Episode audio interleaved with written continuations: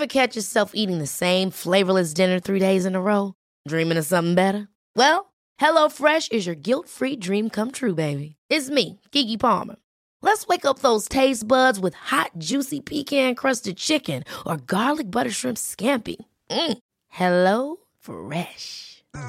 Stop dreaming of all the delicious possibilities and dig in at HelloFresh.com. Let's get this dinner party started. There's never been a faster or easier way to start your weight loss journey than with PlushCare. PlushCare accepts most insurance plans and gives you online access to board-certified physicians who can prescribe FDA-approved weight loss medications like Wegovy and Zepbound for those who qualify. Take charge of your health and speak with a board-certified physician about a weight loss plan that's right for you. Get started today at plushcare.com slash weight loss. That's plushcare.com slash weight loss. plushcare.com slash weight loss. Hi, I'm Tom Daley, and this is Made with Love. As a pro diver, I thought I knew all about making the thing you love the thing you do. But en route to the Olympic podium, I found a new passion outside of the pool that helped me unlock my power within it. That passion was knitting. And you may think this sounds bonkers, but I believe knitting made me an Olympic champion. I've since swapped swimming trunks for slip stitches, pikes for patterns, and chlorine for cables. Knitting is a huge part of my life now, and I'm determined to help others do more of what they love too. So each week, a brilliant guest will be joining me to talk about turning passion into purpose, how they've made the thing they love a central part of what they do, and crucially, what lessons they've learned along the way. Hello, it is Tom here, and I'm back with another episode of Made with Love. Today, we're going transatlantic, and I'm catching up with celebrity cook and TV presenter Antoni Porowski, who is best known for being one of the Fab Five that host Emmy Award winning show Queer Eye.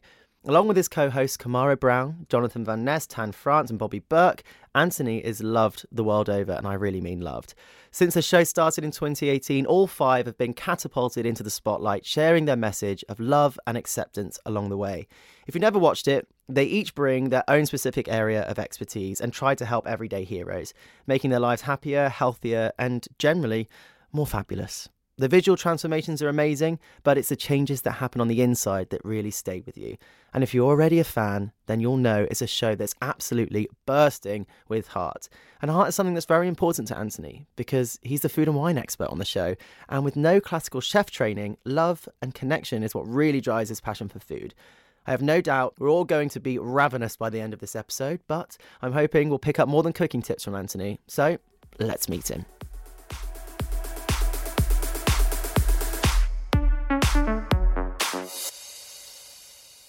Antoni, thank you so much for joining me on Made with Love. Thank you so much for having me. Yay. I, I feel like I should say Vitam. Is that right? Vitam, yes. Vitam, damn. I was like, oh, I was just trying to practice. Polish, right? For welcome. Yes. And you're in New York right now? I'm in New York. Yeah, New York is home. It's been home for about 12 years ish. And it's lunchtime there now, right? It is lunchtime. Um, I had my eggs this morning. Not that you asked, but I had um, two orders of the egg white sous vides from Starbucks. Um, I don't usually eat those every day, but I was in a rush. And then I'm going to have a smoothie and a nice little salad in a little bit. Okay, uh, that was literally my next question is like what are you going to be making for lunch? I mean, if you if you're going to be cooking, you're going to be making something exciting. So I got some really exciting. Um, Eataly is one of my favorite grocery stores here in New York, and they have incredible uh, different varieties of radicchio in all these different colors. Um, so I'm going to do a nice little bitter green salad just to get my veggies in, and then I'm going to do a smoothie with almond milk and a vegan protein powder and a lot of peanut butter, shocking amounts of cinnamon, and so what else? Probably like a cup of bone broth. I have frozen Mm. bone broth that I like to do on rainy days. It always makes me feel cozy. Or you put that in the smoothie, or you like just No, no, no, no, no, okay. Like, separate. okay, No, no, no, no, no, no, no. No, it's like three different things, a lot of liquids, but yeah. amazing. I mean, lots of us will know you from Queer Eye, and I've got to ask, when is the next season coming? Very good question. I genuinely, I'm not just saying this. I have no idea. Netflix is um, in, incredibly secretive. We usually find out about two to three weeks before it, it happens, and then we figure out if we're going to be doing press, how much of it in New York or LA. We get our assets and our little trailers and clips and stuff to post. So it all it all pretty much happens in real time, and then we're left scrambling and um, and just figuring it out. But there is a new season coming out. Uh, we filmed it in New Orleans this past summer, which was really great, despite it being the height of uh, hurricane season. So my pit bull rescued Neon. Um, Neon the Mutt on Instagram for anybody who cares. Oh, cute. Um, she was terrified. She hates storms, but uh, we made it through.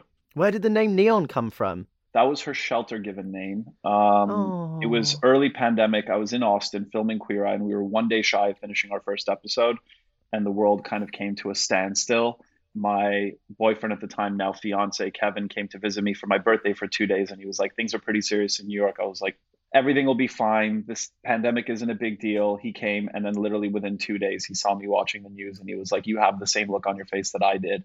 And it dawned on me how serious it was, and he ended up living there, and so we were there together for like three to four months, and I went from having too much on my plate to literally nothing at all. Sorry for the food comparison and I decided to foster a dog, which was a fail, like so many. And now I have this 50 pound pit bull that follows me around wherever I go. Oh, but so cute. And I love that Neon's got her own Instagram. I love it. She has her own so Instagram. Cute. She's her face is on a pet food company that I started with JVN. And she's it's a very codependent relationship. Yeah, I love her. But that was just a name they gave her at the shelter, and we were like, this is so freaking weird. We just couldn't change it. Have you always loved dogs or just animals in general? I definitely was a dog in a previous life. I've always been drawn to them. I have a love of cor- uh, corgis that is very much depicted in the early seasons of Queer Eye as well. I just I love all. There's something about dogs. They're like it's the perfect example of unconditional love. They're so they're shamelessly affectionate. Like she's very big with her paws. Like she'll just like slap you if she wants to be pet. Doesn't matter if I'm on a Zoom if I'm in a therapy session, if I'm meditating, it, she's just she's completely shameless, and I love that about her. Oh, it's so cute. So, in between seasons and shooting, do you all like the Fab Five hang out as often as we all hope that you do? We genuinely like. I mean, so we live in different cities. Tan is in Salt Lake. Uh, Bobby and Karamo are in LA, but Karamo's been actually filming in Connecticut on the Karamo show, and JVN is in Austin, but also has a place in uh, in New York. So it's like whenever we see each other, like this past weekend, we had a, a, a very kind of like an impromptu engagement party with my fiance. And so I invited them all, of course, and everyone was able to make it except Bobby. He was in Philly for work and he was trying to come in last minute and he couldn't, but everyone else was able to show up. So we see each other whenever we can. And whenever we're doing press stuff, we all eat meals together. We're very, uh, we've shared a trailer since day one, and that hasn't changed for better or worse. But I actually think it's for better because it's just sort of, it, it's created like a sense of family. So we've seen each other in all of our moods, which I think is oh, really gosh, helped. I can, I can imagine it's like that with my diving teammates. I go away to a competition, you end up knowing way too much about them, like always yep. TMI, and you're just like, but then you get to a point where you're so familiar with them that you almost like can't live without them. They're just like yeah, exactly. Your family. We totally. fight like family. We love like family.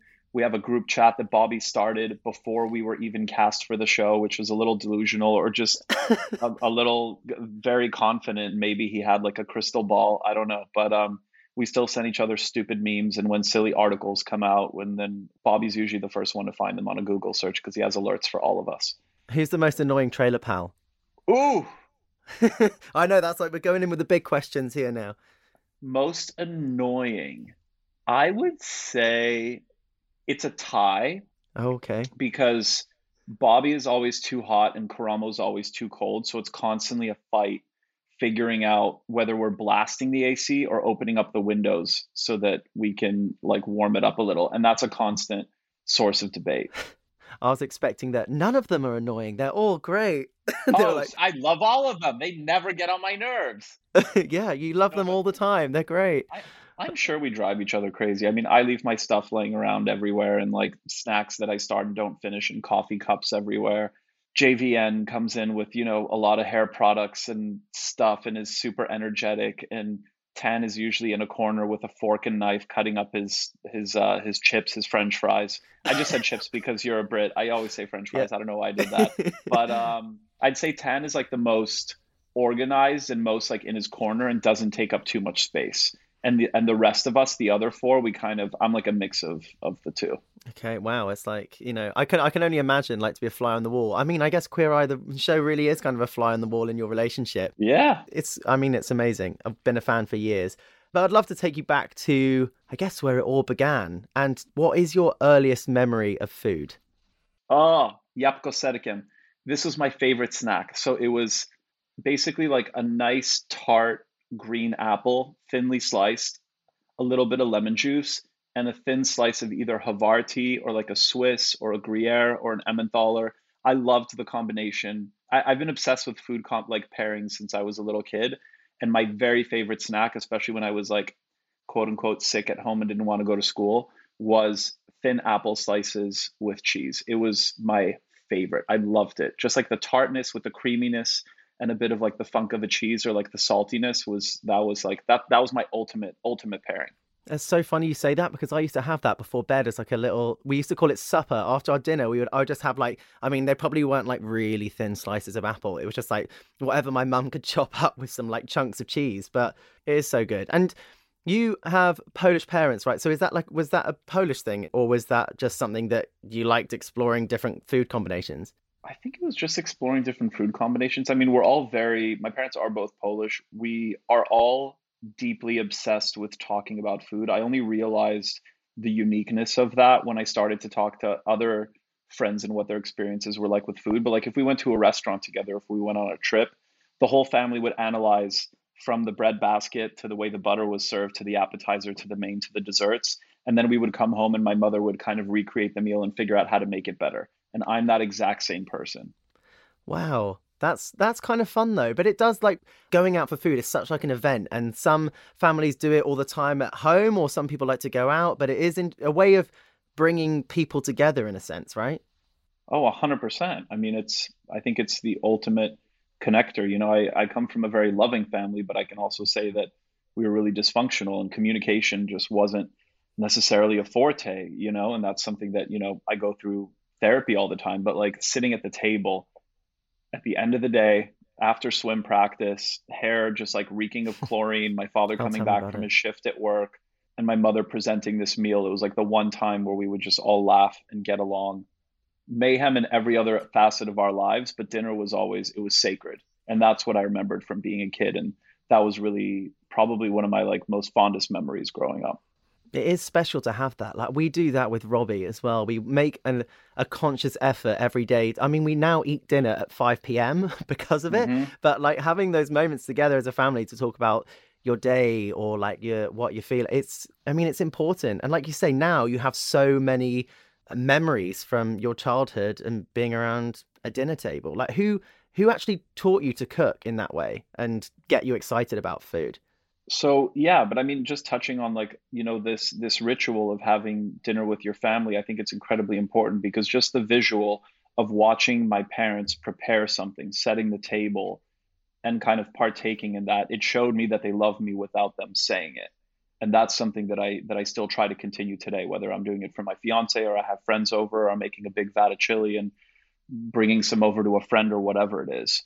But in terms of learning to cook, my mother is very much like me. I, I wasn't allowed to partake, and it was something I had to sit on the other end of the counter and kind of watch her do her thing. And so I learned by kind of observing and just studying.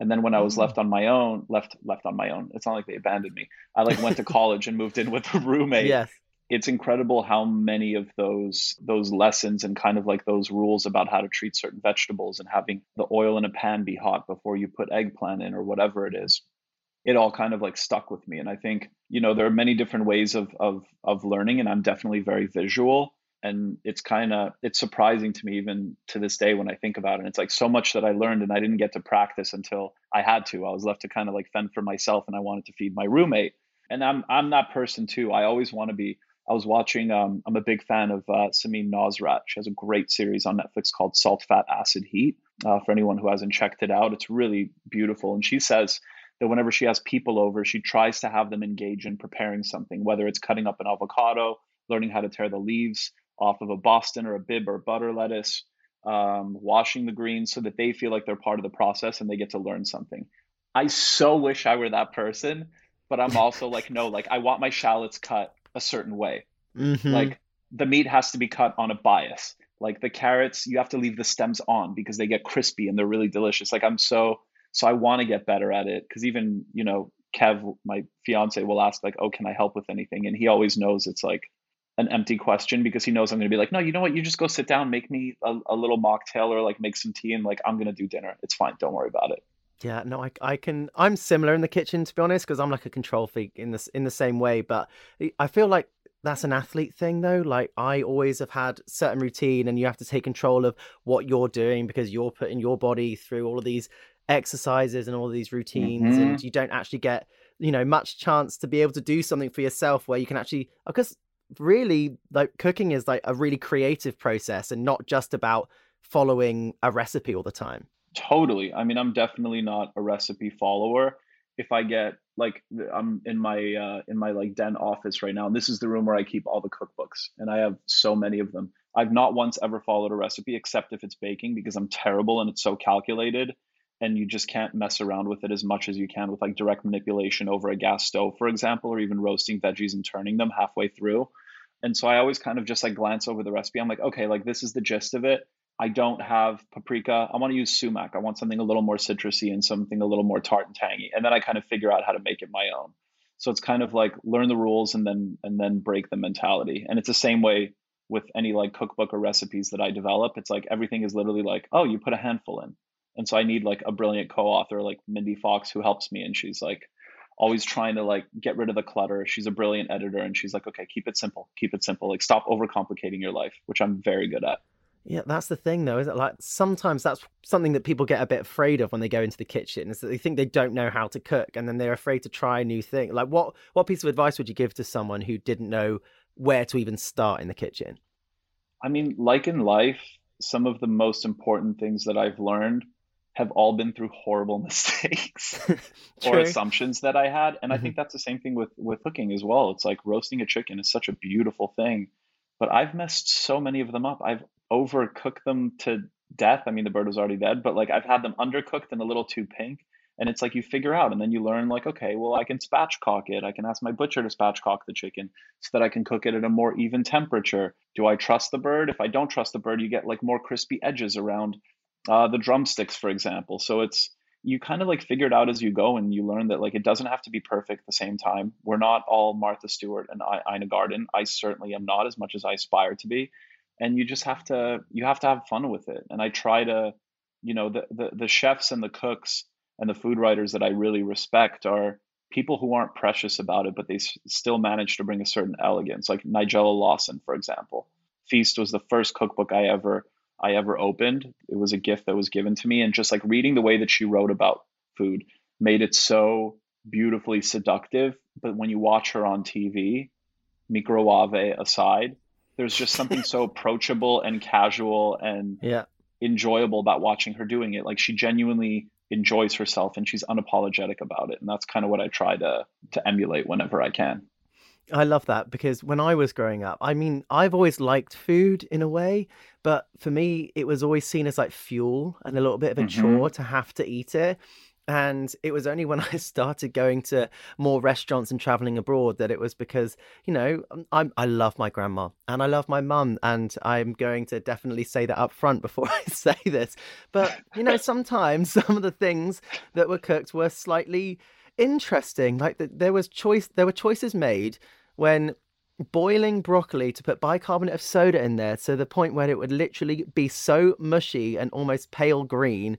And you know like you say some chickens have been um, made to be like you know taste like the sahara desert. It is uh, yeah. you know although it was very bonding around the family table and you're sitting there and you're very very thankful for gravy and you smile and the, the, the most important thing is being around the table. But i am curious was food a way for you to be able to uh, have relationships with people outside of your family as well to like make friends when you were growing up? 100% i think that emotional memory of like that connection that i had with my family whenever we were at a table that's something that i definitely tried to replicate in college when i was in groups and we were writing a paper together or something. It was like one of the cheapest and easiest things to make. I wanted to learn how to make risotto. With risotto all you need is like a short grain arborio rice stock whether it's mushroom, veggie, chicken, beef, but it'll be a little too intense, and a bit of cheese if you have it, and a bit of wine and an onion, and that's literally it. And so I would make like a big vat of that for friends and roast some pork tenderloins or some steaks or chicken breasts or whatever we had laying around, and we'd kind of create make it into like a potluck situation. And that's how I'm in my relationships as well. I haven't, you know, most of my relationships have been most with people who don't necessarily cook And so I love that because it's sort of, I don't know, I feel like expressing love can be challenging sometimes. There's something very vulnerable about it, but presenting them with like a meal that I engaged in, it's recreating that memory that I had of watching my parents making food for me. And it's just trying to kind of pass that on for other people as well. And I love making food for people. There's nothing more enjoyable than having someone try something and being like, wow, I never really looked at celery leaves as like an enjoyable thing, but like I'm obsessed with celery leaves. I think they're so underappreciated. They should be thrown into everything.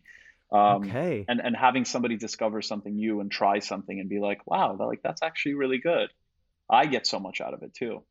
I don't think I've ever tried celery leaves, and I feel like I, I feel like I need to now. They have such a nice sharpness, and they're always. It's like it's the treat that you have in the center of the bunch of your celery bunch when you buy them and you get to the center and you just have these like nice delicate light green leaves they're so good I'm... throw them on a salad next time okay on a piece of fish or chicken it's a free ingredient it already comes with it you know because i was like do you use it as like yeah like a garnish or is it actually something that has like quite an intense flavor there's a sharpness to it but the light yellow ones are a little more mellow um, and I always like I sprinkle it on a salad with like either pumpkin seeds or sunflower seeds. It's like I like to have like a I love a garnish. I'm curious now when you say about control in the kitchen, when it comes to things like Thanksgiving or Christmas or any kind of like potluck situation where people are bringing things, do people mm-hmm. get scared to bring stuff? Because I think I, I feel like I would be terrified about bringing something over for you to try. I I have gotten this before, and I was uh, a really good friend of mine, Beth, who I met. Um, she helped with catering and a lot of recipe testing in Kansas City when we were filming there, and she's become one of my closest friends and she's like a chef chef who has a restaurant and what she told me is like people often get intimidated of making food for her but the point is like if someone serves her burnt toast with butter she doesn't really care because they made it. And there's something so nice in like having a little break every once in a while and having somebody else make something for you. So i really don't get like for sure i have my opinions. The only thing is if something is undersalted that's a bit of a pet peeve because you don't get to taste all the ingredients a little bit of flake salt goes a really long way. But I, I, I do appreciate it and I love trying new things, especially with I'm Canadian and we have Thanksgiving in Canada, but it's a month earlier. And we do not have like a sweet potato casserole with cornflakes and marshmallows and syrup on it. Like it's a very different experience. So learning about how Americans literally have every single animal and vegetable on the table during this like one day of the year has been a lot of fun and I, I do try to like insert myself wherever I can because my comfort zone is the kitchen. I do get social anxiety even amongst loved ones, probably especially around family. And so I love being in the kitchen. So it's like whenever somebody wants me to make something, it's like I always jump on the opportunity. Yeah. I mean, talking about Thanksgiving, my husband is American. So my gosh, some of the things he introduced, like you talk about that sweet potato casserole, I think some people in the UK will be blown away to know how much sugar, like condensed milk, eggs, like all these, ra- and then Lance did it with these like mini marshmallows on top, and mm-hmm. sometimes he does it with like a candied walnut, and yeah, yeah. Then you yeah. put like gravy on top of it, and you're like, what? it's earth? like sweet on sweet on sweet. It's very, it, it, it's definitely very, very intense, and I can only have it once a year, and like a little spoon of it. I can't lie, I do actually really like it when I have it, but it, it, is, it was a very weird con. It is good. Did you grow up mainly in Canada then, Montreal, right before you moved to the US? Yes, yeah. So I was born in Montreal. My parents are um, are from Poland. Although my father was born in Brussels, he was and he emigrated to Canada when he was very young, but Polish um, uh, descendants. And basically, yeah, I was there until elementary school, and then I moved to West Virginia. I was there for a few years, and then my parents were kind of like potentially going through a separation. So I went back to Montreal, and then they got back together. So I went back to West Virginia, and then back to Montreal. So I kind of had a bit of an army brat um, experience without having my parents being in the army where I moved around a lot. But then as soon as I finished university in Montreal, I wanted to pursue acting and New York was where I wanted to be. And I just made that decision and I moved. I thought I'd be here for a couple of years and then go back to Montreal because I've I love my city. But I've I fell in love with New York and I haven't left since. Hmm. And what did you study at university before pursuing Psych- psychology, but not to help oh. other people. I oh. wanted to figure out my own existential angst. I was kind of like dealing with my own my own issues but um, I didn't have the grades to pursue a master's. It's very competitive in Canada because a lot of it is government funded as well, as it is in the UK, I'm pretty sure. And and um, I decided, you know what, I got my bachelor's. We have a lot of physicians in my family, and I was like, I did the thing. I went to university. I want to go actually pursue my dream and be an actor now. So it's interesting that you say that, especially because food has played such a big part in your career now. Like, was food never on the cards for any kind of university studying or going to I don't know cookery school or, of some sort? Not in a professional capacity. It was something that was always kind of personal, and so when um, a good friend of mine, Jameson, mentioned that, you know what, he was like, I heard the Queer Eye's being rebooted. They want to do it on Netflix. They want it very documentary driven. And they want it to be more of a conversation where we get to know the Fab Five's lives and the heroes' lives, kind of like go more in, in depth. And I was met with like, I just got like a chill down my spine because it was like, okay, food, personal, and talking about my personal life and sexuality also very personal and it wasn't anything that I wanted to share with the public, but I was so afraid. And this is where uh, a mentor, a good friend of mine, Klaus, was basically telling me, like, well, you have to audition for it. And I was like, well, what do you mean? I'm like, I'm having this like averse response to doing it. He was like, well, if you don't get it, you're going to live in regret. But if you try it and you don't get it, at least you'll know you'll try. You you would have tried, and you're already thinking about it anyway. So you might as well just lean into the fear.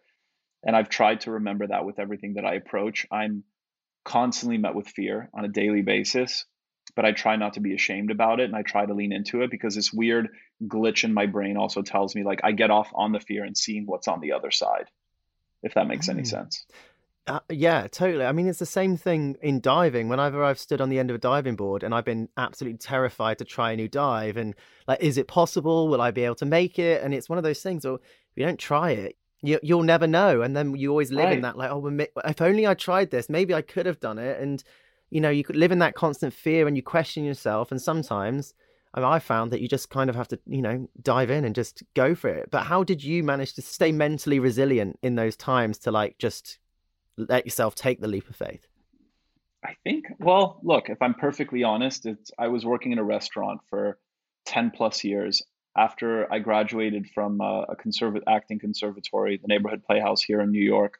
I landed a manager. I was landing some auditions, but I wasn't necessarily getting the work that I wanted to get. And so I worked in a restaurant. And there's nothing against working in the service industry as a life career, but I knew that's not what I wanted to do for the rest of my life. And so I was in my early 30s. I kind of pivoted to working as a personal assistant for Ted Allen randomly, who's the original food and wine expert on Queer Eye. Then I shifted to like working in a gallery to try to have like a normal nine to six job because I just wanted to have a little bit more stability and not be out at night. And then when Queer Eye came along, another friend of mine who I consider a mentor, PJ, was telling me like he was always, I've had a lot of people try to like push me towards food throughout a lot of key moments, but I was so stubborn because I had this singular vision of what I wanted to do and what I wanted my life and my career to look like. And then I decided that, like, you know what? Like, it's not exactly working out the way that I had planned. So like, why not try this? And I think curious, I just decided to lean into my curious side to just kind of see what was on the other side of that dive, you know? Yeah. And I, I mean, this is something that I've experienced, and I'm curious if you've experienced the same thing. I'm, I mean, I started knitting in March 2020 and I became obsessed with it. And one thing that lots of people have said to me has, well, again, this is social media. You know, social media, people can say all kinds of things. But you know, obviously I wasn't trained in fashion school to do any of that. I, w- I literally just took, I just taught myself on YouTube. And it was something mm-hmm. that I fell in love with so deeply and became completely addicted to. And then starting Made with Love, I was all of a sudden being able to pass on this passion to other people to be able to try and learn to knit. But do you ever get that kind of like blowback because you haven't necessarily been to a cookery school and you haven't trained in the, the same highest level, but you've really grounded yourself in the passion and experience side of it? Of course. I mean, I think I always lead with whenever anyone refers to me as a chef, different people on the interwebs will have different definitions of what that is. But I've known a lot of chefs who went to culinary school who trained and actually got that education, that certification. And so I like to refer to myself as a home cook for many reasons. One, because out of respect for chef friends of mine, it's kind of it makes me think of uh, Trevor Noah's memoir. He writes something in the I'm gonna uh, this isn't verbatim, but he says something about like if if you're not part of a club, then you're not owned by them, and you're able to be independent and kind of have your own voice. And that's kind of how he's uh, lived a lot of his life. And so by not referring to my chef and, and the freedom of being a home cook, I try to kind of like lean into that. But like, look, when Queer Eye came out, I got so much flack. So we filmed all of the episodes and then they were um, since it's not a, a, a, linear show they kind of like mix the episodes around and in the first two episodes i use an avocado and so people were like oh he's the avocado guy it's all he knows how to make There was like guac, and then there was a salad with supremes of like citrus.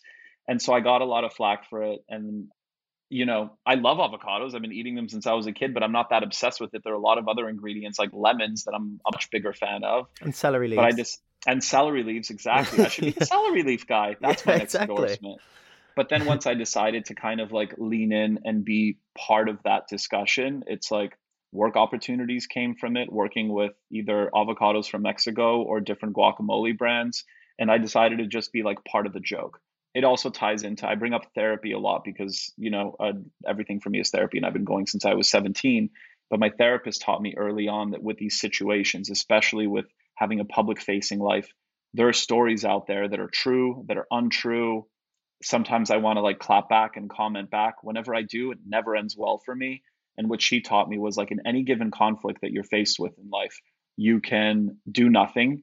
You can try to change the situation. You can change the way you look at the situation, or it's a combination of both. And I think shifting my perspective and the way I look at situations has been so incredibly helpful because I'm a pathological people pleaser. It's how I was conditioned. And it's what I'm trying to figure out how not to be. Like, I really admire the Harrison Fords out there and the Kim Cattralls who were just like, I don't care what people say about me. I just want to go to places where I'm happy. I'm referencing an Evan Ross Katz post that I saw earlier this morning, but it really resonated with me. And so I learned that, you know, when you have a public facing job, it's actually physically impossible to have everyone love you. Someone is always going to have an opinion about the way you stir, where you put your towel, the ingredients that you use, how complicated your recipe is or how simple it is. And so I learned to just like stay in my own lane, pay attention to what's going on. And if I'm going to read the good comments, I have to embrace the bad comments as well. So now I'm at a stage of like, I just don't look at the comments because if I wake up on the wrong side of the bed and if I read something about someone saying something weird about, I don't know, my nose, um, or even my food or what whatever it is, then I can totally spiral. So I've learned to just like kind of like stay in my own lane with it. I totally get that, and it's like being the home cook. It's such an interesting like take on it because then you're able to pave your own path and like you're doing your own thing. You can do the things that you're interested yes. in. And I find it really interesting when you say, like, you know, not responding or saying no is a choice. And it's sometimes a difficult one because I'm similar, like a total people pleaser and I always want to be able to say yes and try and do everything and I find myself constantly running out of time for everything to be able and then I'm late and then all of a sudden the things that I enjoy and like to do I run out of time for and totally. I feel like that's kind of a similar thing with cooking though. Almost feels like the ultimate form of people pleasing in a way because you want to make people happy with what you've put in front. Do you ever feel pressure when you're trying something new with friends and family? Absolutely the best advice that I don't take is if you're hosting a dinner party, make the thing you've made a hundred times so you can't mess it up. So you can do it with your eyes closed. I can't help myself, and I'm like, ah, Ottolenghi posted a really cool farro salad with a really interesting vinaigrette. I'm gonna try that. I'm gonna go yes. get a bunch of things that I've never, you know, spices that I don't even have in my spice drawer, and I'm gonna like try this thing out for the first time. Sometimes it works out, other times it doesn't but I think that it's you know it is people pleasing, but it's also pleasing myself because I feel like it's always trying to to recreate that Norman Rockwellian picture of like the happy family sitting at the table and just wanting to give that experience to other people the theater of it of like presenting the food. I think that's why i love being a server a waiter so much is because i was able to be part of that and explain the menu and make suggestions and be confident about my choices and just giving people like a nice positive experience that they could remember yeah, no, I mean it is a thing though. Going out for dinner is like a I mean it's been a social thing for for years and people like especially in like big cities people congregate around food like let's go for dinner mm-hmm. let's go and go out for a meal or come over to my house for dinner there's all of these things and it's such a beautiful thing and i love the way that that brings communities together as well within queer eye and i'm so curious to know like did you have any idea how successful the reboot was going to be absolutely not um, I was like, you know what? If we get one season, we're lucky. I remember calling my um, my agent, our agent actually, because we share one. I know. Ben, how funny is that? Yeah. I know. Small world. And I remember telling him, I was like, the season's wrapped. We just spent five months in Atlanta filming two seasons. I was like, I think I'm really quiet. No one's going to see me on the show, and or the show's going to get canceled. What's our next move? What are we doing? And he was like, hold your horses, just relax let's wait and see till it comes out and we'll see what happens and then we'll strategize and we'll figure out a game plan after that. I even remember um, I took Tan on a on a family trip to the Caribbean, and we were sitting in the water, and we were just like looking out, and it was this was probably like a month before the show came out, and he was like, "Do you think our lives are going to change at all once the show comes out?" I was like, "Tanny, I really don't know." I was like, "I'm really I'm really not sure, but like." This might just be like a tiny little blip, but at least, you know, maybe it's an opportunity for other jobs. But I think we were both optimistic but very cautiously so. Like we were we kept our we i love keeping my low expectations so that i'm pleasantly surprised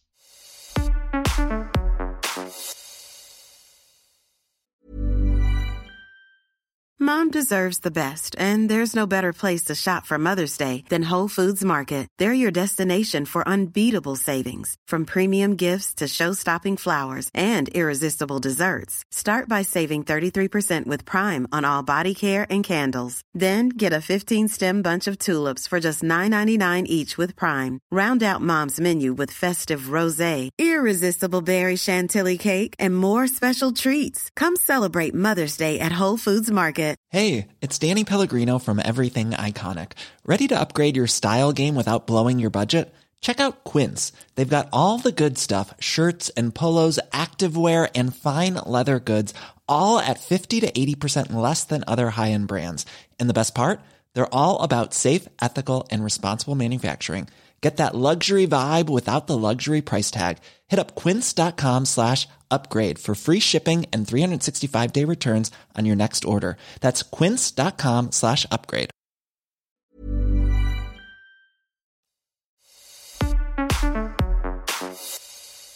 I mean, it's such a flex to be able to cook because I feel like it has so many uses as well. Like, I mean, you must have used it to woo your fiance a little bit as well, and be like, you know, absolutely. Actually, um, this is a funny anecdote. We were talking about it the other day on our on our first one of our first dates, and he was over, and I had it. There was this company called Lenny and Larry's. They do these protein cookies and there's a snickerdoodle one. And i like laid it out on a plate just like as a snack and i like went to like put on a sweater or something and he went into the kitchen and saw the cookie and he took a bite. He's like wow he's like this is a really good cookie. And he thought that i made it because i threw the packaging out. I wasn't trying to like pretend that i bake. I can't bake for shit um, so and then he came out and he was like that was a really good cookie. I was like that's a lenny and larry cookie i literally picked up in the bodega. But yes i did make meals for him. I love cooking for him especially i think during the pandemic when I was faced with, you know, being um, in Austin away from home, there were so many things that I couldn't control. And what I could control was, well, whatever ingredients were available, but like was the food that I was, you know, putting into my body and the food that I was preparing for him. So I became obsessed with eggs because I know that he loves eggs with everything bagel seasoning and a bit of ketchup. So I wanted to perfect how to make perfectly soft scrambled eggs the way that I have in Paris whenever I visit. And I tried it out a million different ways. And now I'm like confidently a pro at like sourcing really good farm eggs with those bright orange yolks like you get in Europe, and then figuring out how to take take the eggs off of the heat, off of the stove because they continue cooking in the pan because I hate an overdone egg. Um, they have to be like fully cooked, but like really still nice and creamy. Um, and yeah, I love it. It's like, look, we both have stressful jobs sometimes and we both get overwhelmed. And if at the end of the day, nothing makes me happier than being able to make like I defrosted some grass fed beef fillets that I'm going to make tonight. And I have some delicata squash. And I'm just so excited to make like a really nice chimichurri because we had one at dinner with friends yesterday. And I was like, oh, I love the thickness of it. It kind of goes back to like what I was saying earlier about like I try something and then I have to recreate it the next day. And it's fun. We kind of get to have it at the end of the day and watch some Housewives reruns. And um, that's like, that's the perfect night for me. I love uh, like a lovely night in. I mean, it's I yeah. cook most nights as well. Like I can't say I'm particularly good at it, but I used to do this thing every Monday. We used to have like a Monday night dinner club because I find it hard, especially when I was training. I found it so hard to be able to see all of my friends all of the time. Mm-hmm. So it was easier to dedicate one night of the week, and usually mon- Mondays. I mean, people don't tend to have that many plans on right. a Monday. So yeah, we'd have like a core group of like six people that would always come over, and then another six people that would come over if they were visiting town or I hadn't seen mm-hmm. for a while. And so that was always formed part of my week. But then pandemic happened, and then all of a sudden, you know, everybody was making banana bread. Like you know, I saw if I saw another banana bread on anyone's story, it, you know, it was it was going to be Same. over. Um, but now I've started to really cook with my son and being able to have that bond. And I, I'm so curious how his relationship with food is going to turn out because he helps me with the chopping. He we got him like a bagel cutter, right? And so mm-hmm. now I come upstairs sometimes and I come up to him making like salmon cream cheese bagels. He's he's he's like takes everything into his own hands. But look what you're teaching him. You're teaching him confidence in the kitchen to know how to like use these ingredients and what goes well together. You're teach it's it's exposure to diversity, which is incredibly important. You can show him interesting different flavors. And I really do think like trying a a spice from a certain country is going to help him learn a little bit about the culture as well. It just it sets him up for success in the world so that he can approach it in a fearless manner and just be open minded to different perspectives and tastes and all of it. I think it's only a good thing. The best thing that parents can do is cook with their kids. I don't care how simplistic it is or how complicated, whether it's a family recipe or something new that you want to try out that you saw on TV. I think it's one of the greatest gifts you can give your child. I'm glad you say that because I look back to when I was growing up and like I said, I've got an interesting relationship with food, with fuel as an athlete, but then also like I never really tried anything other than what, you know, if your parents don't like something, you're never going to try it. So, for example, my dad didn't ever like fish. So I never had any fish growing up. And it wasn't until, I mean, this is going to sound really embarrassing saying this actually now, but when I was 19, I thought I was ordering halloumi, but I, I obviously it might have been a couple of cocktails deep at this point. Um, and I ordered ordered halibut and uh, very different it. flavor profile. very, very different. But it arrived, and I was sat, sitting next to Lance, who at the time wasn't really even my boyfriend. He just flown over from America, and I was just like, "Well, I can't just like be like, sorry, I can't, I, I don't want this because it's fish." And I was mm-hmm. like, I mm-hmm. tried it, and I was like, ah. Like actually, this is pretty good. Like, why have I not had any fish my whole life? And yeah. that was something you know I've tried to be conscious with with Robbie is because just because you don't like it doesn't mean someone else is going to like it. And if it's cooked in a different way, I think, you know, what would you say to people who are afraid of trying new things? Look, I was the pickiest eater ever. I hated raw tomatoes were like my trigger. I don't know why. I eat them all the time in the summer now, especially when they're in season and I can get like beautiful heir- heirloom varieties. I was so picky, but my parents forced me to eat all my veggies, to try new things, I tried sheep brain once at a French restaurant that I really didn't want to have, and I somehow like enjoyed it, or maybe it was a cow brain, I forget. But like all these things that I really didn't like, it was like the piano, for example. I hated my parents for forcing me to take piano lessons every single week when I was a kid. And then when I grew up and I was in college and I wanted to impress a girl who I thought I was in love with at the time, I had this like skill set and I was able to figure out how to play Coldplay as a scientist for her, even though she ran out of the room and ended up leaving me for somebody else. It's fine. Life ended oh. up okay. Oh. But my point is, is like instilling all of these things into kids, and I'm not a parent, obviously, yet, but I do think it's important because at some point they're at least going to have that knowledge or that that the exposure to it or like that history with it so that it's going to be a little less intimidating. Mm, totally. Obviously the world is ever changing and there's you know environmental factors to that. And you know there's been lots of talk about how much meat we should consume and all that kind of stuff. Like what do you see being the future of food and what people eat? Very interesting question. I think look i definitely try to engage in like a couple of plant-based days whenever i can or figuring out how to cut animal proteins the effects that cows have on all of that. Like it's it's it's very much undeniable. I'm definitely a follower of science. That said i do think that as human beings we are inherently brats. We want what we want when we want it especially in new york where you can order whatever you want and have it at your doorstep within 30 minutes i'm very big into and i'm saying this as i've worked with a company in the past full disclosure but i really do like them beyond meat is a great meat alternative I make taco bowls with like cauliflower rice during the week and I buy like their ground meat version of it instead of buying ground beef, for example. So I try to make cuts wherever I can. But um, I have like looked into this and I do think it's it's really fascinating because in 2012 it cost three hundred fifty thousand dollars to replicate a ground beef patty using the cells. So the cow is still alive. You can see it walking through that field, but you can extract some cells and kind of like grow them in a lab, however the hell they do it and it tastes just like beef. Five years later, we've brought it down to I think like 15 or 20 dollars for a patty. As soon as that cost gets lower and we figure out how to mass produce it, I think that's definitely going to help in a really big way.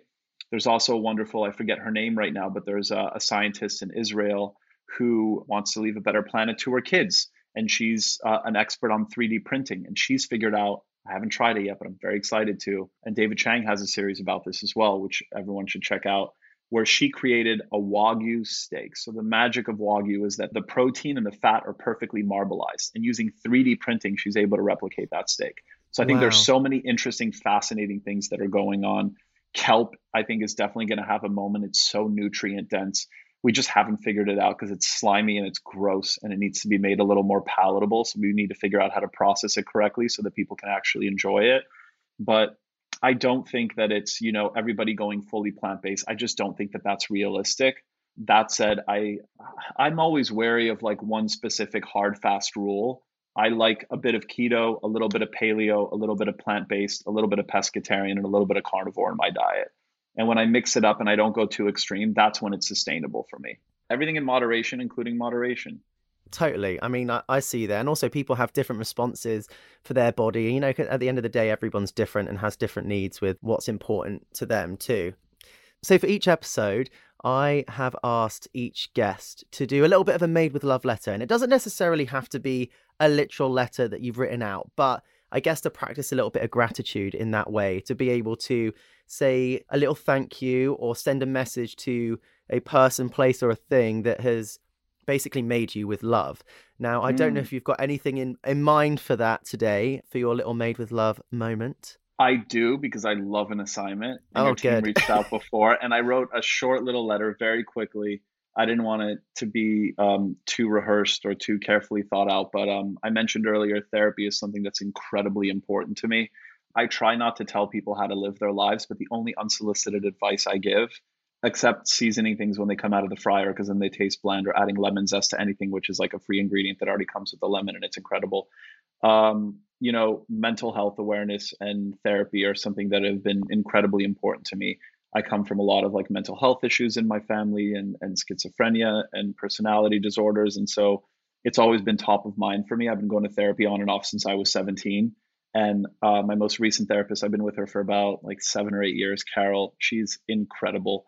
I started working with her maybe a year or two before Queer Eye started. And she was there during this like really important chapter of switching over to what my life is like now because there was a lot of great things that happened and there were a lot of like things that I had to adapt to and kind of like learn how to adjust if, if I was going to continue to do this show. And I don't think that any of it would have been possible without her guidance and her support and her ear. So I wrote her a little letter. Yes, go for it. Okay. So, dear Carol, it's strange even writing this since the dynamics of our relationship are usually kept to me speaking about myself and you listening and offering guidance and understanding. But today, it's about you.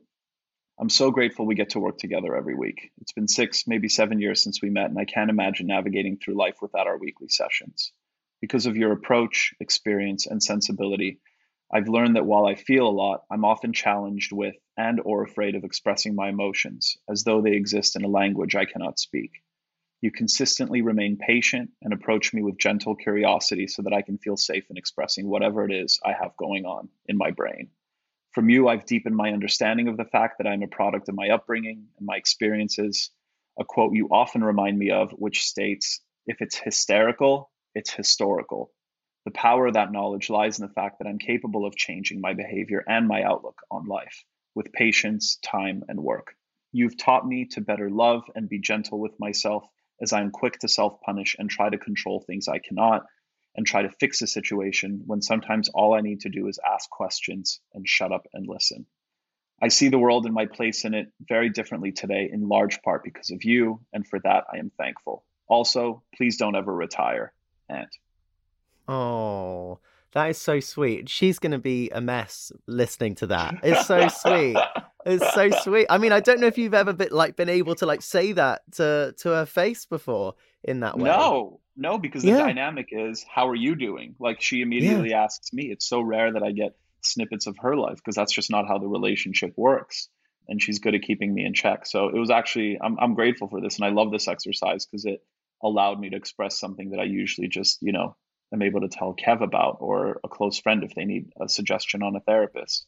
I mean, that's so special. And, you know, with everything that you've been through in your life, the ups and downs and everything in between, what are you hopeful for for the future? What is it that is getting you excited? What are the passions that are driving you forward from here on out?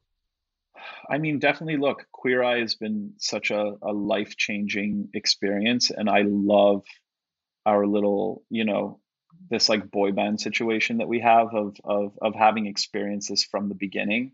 And as much as I love them dearly, I think it's all of us, you know, not that the question was to all of us, but I think all of us kind of are, are on this path to figuring out what our singular voice is as well. And so I kind of want to lean into that. It's um, going into the show when when they were auditioning me. I think some of the casting people and the executives were confused because I wanted to be an actor. I was obsessed with art history, uh, with postmodern art and deco. I love to cook and really interested in psychology. They couldn't really like fully put me in a box because I have so many passions, and I think I want to continue to to figure out the other things that I'm interested in and just take on projects that aren't just about food, whether it's acting or or activism or whatever it is truly is just kind of like learning how to always just to keep things interesting I think for myself and figure out what I'm good at, you know, leaning into those fears. I mean, you hit the nail on the head there. Like being able to lean into those fears and be able to, you know, find your little niche. I mean, you found your niche in cooking, but like you say, you're so much more than that, and people don't always get to see that. So I'm very excited to see where you go from here. So thank you Thanks. so much. It's like you and knitting. Because I mean, like, who would have thought? I, like, I mean, if you had told me five years ago that I was going to be knitting, like, I would have been like, I don't know what you're talking about. Me, like, in my grandma era. Um, but yeah, sometimes you can surprise yourself. If you don't try something, you never know if you're going to be any good at it. So 100%. I say just go for it. So we still don't know when the next season of Queer Eye is coming out. Sorry about that. I did my best, but how great is Antoni? I mean, a huge thank you to him. And if you're enjoying the series so far, please let me know. You can rate and review the show, and don't forget to hit follow as well so that you never miss an episode. Made with Love was hosted by me, Tom Daley, and produced by Emma Roberts for Spiritland Productions. Our engineer today was Rich Andrews, and our assistant producer is Nadine Peters. Next week, I'll be chatting to another great guest. You're not going to want to miss it. So I will see you then.